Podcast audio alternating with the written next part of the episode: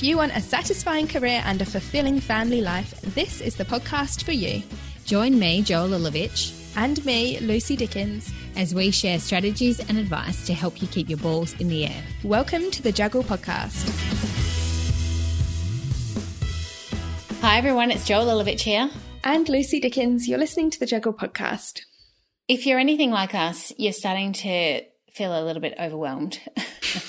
In fact, I think I've been overwhelmed for the whole of 2019. I was, those words were just about to come out of my mouth. Have you seen 2019? Did you? Were you living the same year as me? Overwhelmed. We've both had a lot of ups and downs and comings and goings and mm. And we'll share more of that. We're going to share more of that on the 26th of December. We're going to do a year in review. Yes. We're going to look back and tell you about the things that have happened in our years. So we'll share some more of that with you. it might get a bit emotional. so, but as we said, one of the things is that there has been a lot of periods of overwhelm and dare I even use the word burnout. And at this time of year, November, it's really starting to rack up. I mean, you've, you've got the silly season. There's all sorts of work functions. There's massive things happening at kids' schools. Everyone wants to do an end of year school concert or maybe it's dance concerts or some other out of school activity that you're involved in with your kids. It just, everyone wants to do things before Christmas. Mm-hmm. And then there's that mad rush on at work because you've got clients knocking on the door saying, Oh, can you just get it done before Christmas? Because I just want to wrap it up in this year. Yeah, they impose Christmas as this deadline, but Christmas is actually Yes. usually absolutely irrelevant to whatever it is that they want you to do. But it's like this kind of strange deadline that people impose. So true. And then there's the preparing for Christmas, which a lot of people Yes. have, have probably started already or we'll start, and probably not you because I'm pretty sure you do it last minute. I remember last year. I'm useless. I'm so bad.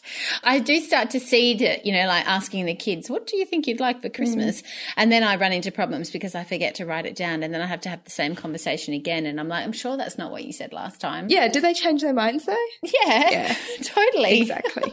yeah. What do you do? You either do it last minute and get their last thing, or you do it early and hope that they don't change their mind, or you just say to them, sorry, but you know, obviously Santa thought that that's what you wanted. That's it. Hmm. That's it. Well, that's what I thought you wanted because that's what you told me, and that's what I got you. Too bad. anyway, so yes, it is November. It is silly season. It is overwhelming. It is crazy. And we just thought that, like us, if you're feeling any of this, that you might need some tips and some strategies to deal with it. So, who do we turn to when we need tips and strategies for burnout and overwhelm? Did, did, did. We need like a drum roll. Did that work? I wonder if you can hear my drum roll. That's my really good one. I think so. yep. Do it again and announce it. Oh, ow, that was my hand. We have Katrina Alilovich. Yay. Once again, our personal on tap psychologist, my sister, is here to share some tips and strategies. And if you need a little bit more than just this episode, because it's just going to be a brief one, because obviously we're all overwhelmed and we don't have time for lengthy episodes, then go back and if you do have a bit of time, go back and listen to Kat talking about the mental load, which was episode 18 and the first time she appeared on the podcast. And you can find that one at thejuggle.com.au forward slash episode 18. So today, though, Kat is talking to us about burnout and overwhelm, and she's sharing for us her top tips to help you deal with those things, particularly in view of the silly season. So find somewhere quiet and relaxing and enjoy listening. Hi everyone, Katrina here. Going to talk to you a little bit about some thoughts around how to manage the Christmas overwhelm. And I was beginning to feel like I've um, left it a bit late, and I was glad that I left it to now to do because literally in the last 15 minutes, I've come across an article written by Yumi Stynes, and it was shared on my Facebook feed via Catherine Devaney, and she had just prefaced the post with best article I've read all year. And I thought, okay, well, if it's got Catherine's okay, then I'm going to have a quick read of it before I sit down and speak to everyone in the juggle community. And I'm so glad I did because the title of it is Yumi Stynes on why women should go on strike this Christmas. Now, I'm not advocating that you go on strike this year as the only way to manage overwhelm, but obviously being provocative, she comes up with some really insightful observations and useful and practical strategies. So if you want to go and read it, it's on the ABC um, website. Um, and she just started out by talking about some of the reasons why we get into overwhelm as women on Christmas. And I just thought I'd read a little bit about it. She writes, It's different from the usual script. Here's what I usually see women running, women planning for months in advance, women stressing, women spending. And on the actual day, i.e., Christmas Day, what I see is women working. I see women standing at the stove, working and chopping, cooking, preparing, delegating, washing, drying, putting away, organising, ensuring all are cared for. And obviously, she goes on. But I just thought that was a really good way to kind of introduce talking about how to manage Christmas overwhelm. Because if that's your typical Christmas or you're anticipating that that's how it's going to be for you now, I'm imagining that you're beginning to feel exhausted before you've even got there with all the lists, all the things to do to make sure that Christmas 2019 lives up to expectations. So I just thought I'd challenge you to think or support you to think about how you might approach Christmas 2019 and the end of 2019 with the aim of avoiding burnout and overwhelm. So start out by having a think about how do you want to feel at the end of December? And then we're going to work backwards from that. And I'm going to give you some tips to help you in that reflection process so that you can get through Christmas or enjoy Christmas and get to the end of 2019 and feel, yeah, actually, I made a difference to my overall mental health and, and general well-being. So the first suggestion I have for you is don't strive for perfection. It's that gap between the expectations and reality. And just for a moment to think about what your expectations are of yourself, for other people, for your kids if you have them, for all the people perhaps that you entertain. What are the expectations you have? And then typically what ends up being the reality. And often the expectations that we have place a lot of pressure on ourselves. And I'm guessing that because you're part of the juggle community, you strive hard, you work hard, you've achieved well, and you pride yourself on those things. And in the work field, it doesn't tend to just stay around the work field. Those values that you have, those expectations of yourself, tend to seep into the other areas of your, of your life, i.e., entertaining, providing um, amazing experiences for your children, for your families. So, just for a minute, just to think about are the expectations that you're setting for yourself are they necessary? Do they place an undue burden on you and contribute to feeling stressed, burnt out, and overwhelmed? And if so, perhaps reconsider what you're striving for how do you want to feel at the end of the day of Christmas Day? How do you want other people to feel? And what are the key things to make that happen? And perhaps in answering those questions, there are some things that you can leave out without spoiling the day or feeling like actually that wasn't the kind of Christmas that I want. So that's number one. Don't strive for perfection. Number two is have a think about having a Christmas detox. So the detox might be around for a specific period of time to allow yourself not to consider work, not to look at work emails if that's possible. Also, it might be a bit more of a challenge, but consider maybe no posting or scrolling on social media. And this one is important in terms of that tendency that we have to compare ourselves. And we see other people's amazing highlight reel and say, for example, you know, their Christmas Eve or their Christmas Day or their Boxing Day. And then you might be left with a feeling of my plans or my days didn't look like that.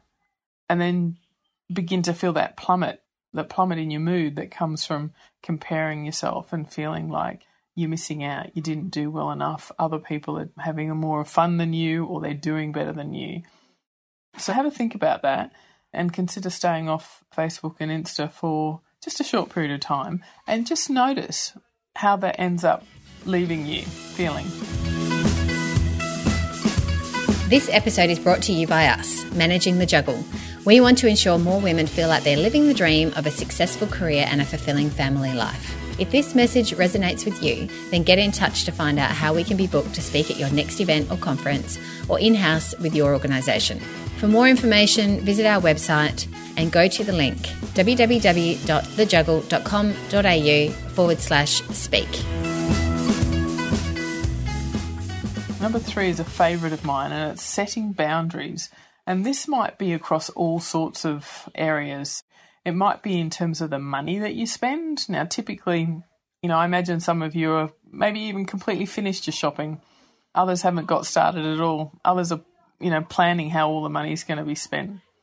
I typically will make a plan, think I'm doing really well, and then something hits me around the few days before Christmas, and I tend to go a little bit mad with spending, and then I regret it.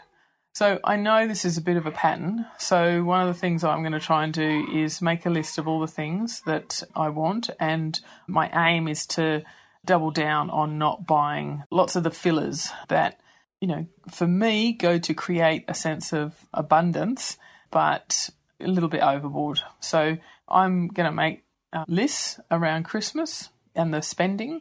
My family has a um, Secret Santa kind of thing where we pick names out of a hat and um, buy for one person. So that's one, one idea that we came up with to, not that it's a, a unique idea, but that's an idea that we use to restrict the spending and also the stress around having to buy gifts for lots of different people. Now, sometimes gift buying in families is around feeling like you're making the effort, you're being thoughtful, but perhaps there are other ways that you can be thoughtful. Or perhaps this year you're going to take a risk and make a suggestion as a way of taking some of the pressure off everyone. It doesn't have to mean that you're going to do it for every year, but just to trial it. And you might meet some opposition, but there's no harm in, in putting it out there. And because I imagine that there are other people too in your family who might relish the idea of taking the taking some of the pressure off. Another area about setting boundaries is about food prep. The food that we have on Christmas is typically a whole lot more fancy than we would normally eat, and it's usually a load more. We eat a load more than we would normally eat. And that that's no problem with that, but just to be thoughtful about what you're setting yourself up to do in terms of, you know, are you putting yourself under extreme pressure to cook amazing things for everyone? One of the ways that you might get around that is asking for help. You know, maybe it's your turn this year to cater or to host, and maybe the rules are that the host has to do all the work. And I can just imagine that some people are really dreading having to host Christmas this year because of all the tidying, the cleaning, the cooking, and on the day, just managing it all. And before you know it, it's the only moment that you've sat down to relax or enjoy yourself is when everyone's gone. That's not okay for you not to experience the fun and the joy that everyone else is getting to enjoy at your expense because you're you're doing a lot of the work. Another way that we can set boundaries around Christmas is in terms of all the invites that you might accept. So you might be invited to go here, to go there, and it can feel like you're just racing around between one place to get to everyone. And the thought of saying no to someone fills you with a bit of dread because you don't want to appear rude or you want them to invite you next time. Step back, have a think. How do I want to feel at the end of Christmas or the Christmas period? And what do I need to do to get there? And that might be saying no to some invitations. It might be restricting yourself to one thing a day. And that might throw some challenges up for people because I know some people, you know, race between two or three places in on Christmas Day. But I want you to have a think about how do I want to feel at the end of Christmas? What do I need to do to get there? And number four is ask for help. People are typically willing to help, but they often don't know or I can't intuitively work out what help would be most gratefully received. So it's on you really to be clear and specific about the type of help that people could contribute and to ask them, can you imagine if all the tasks that you're anticipating having to complete were shared among some people, that might help you get to a Christmas, the end of Christmas, and feel like that was a good one, and I want to repeat that. Um, not thank goodness it's over. So, number five is just up for you, really. Just as we've been talking, if you've come up with any ideas, perhaps you could write them on the Facebook group in the Juggle community and share around and help each other out. The last thing I want to talk about is around families and Christmas. And typically, Christmas is a time where we see family members that we might not have spent a great deal of time with throughout the year.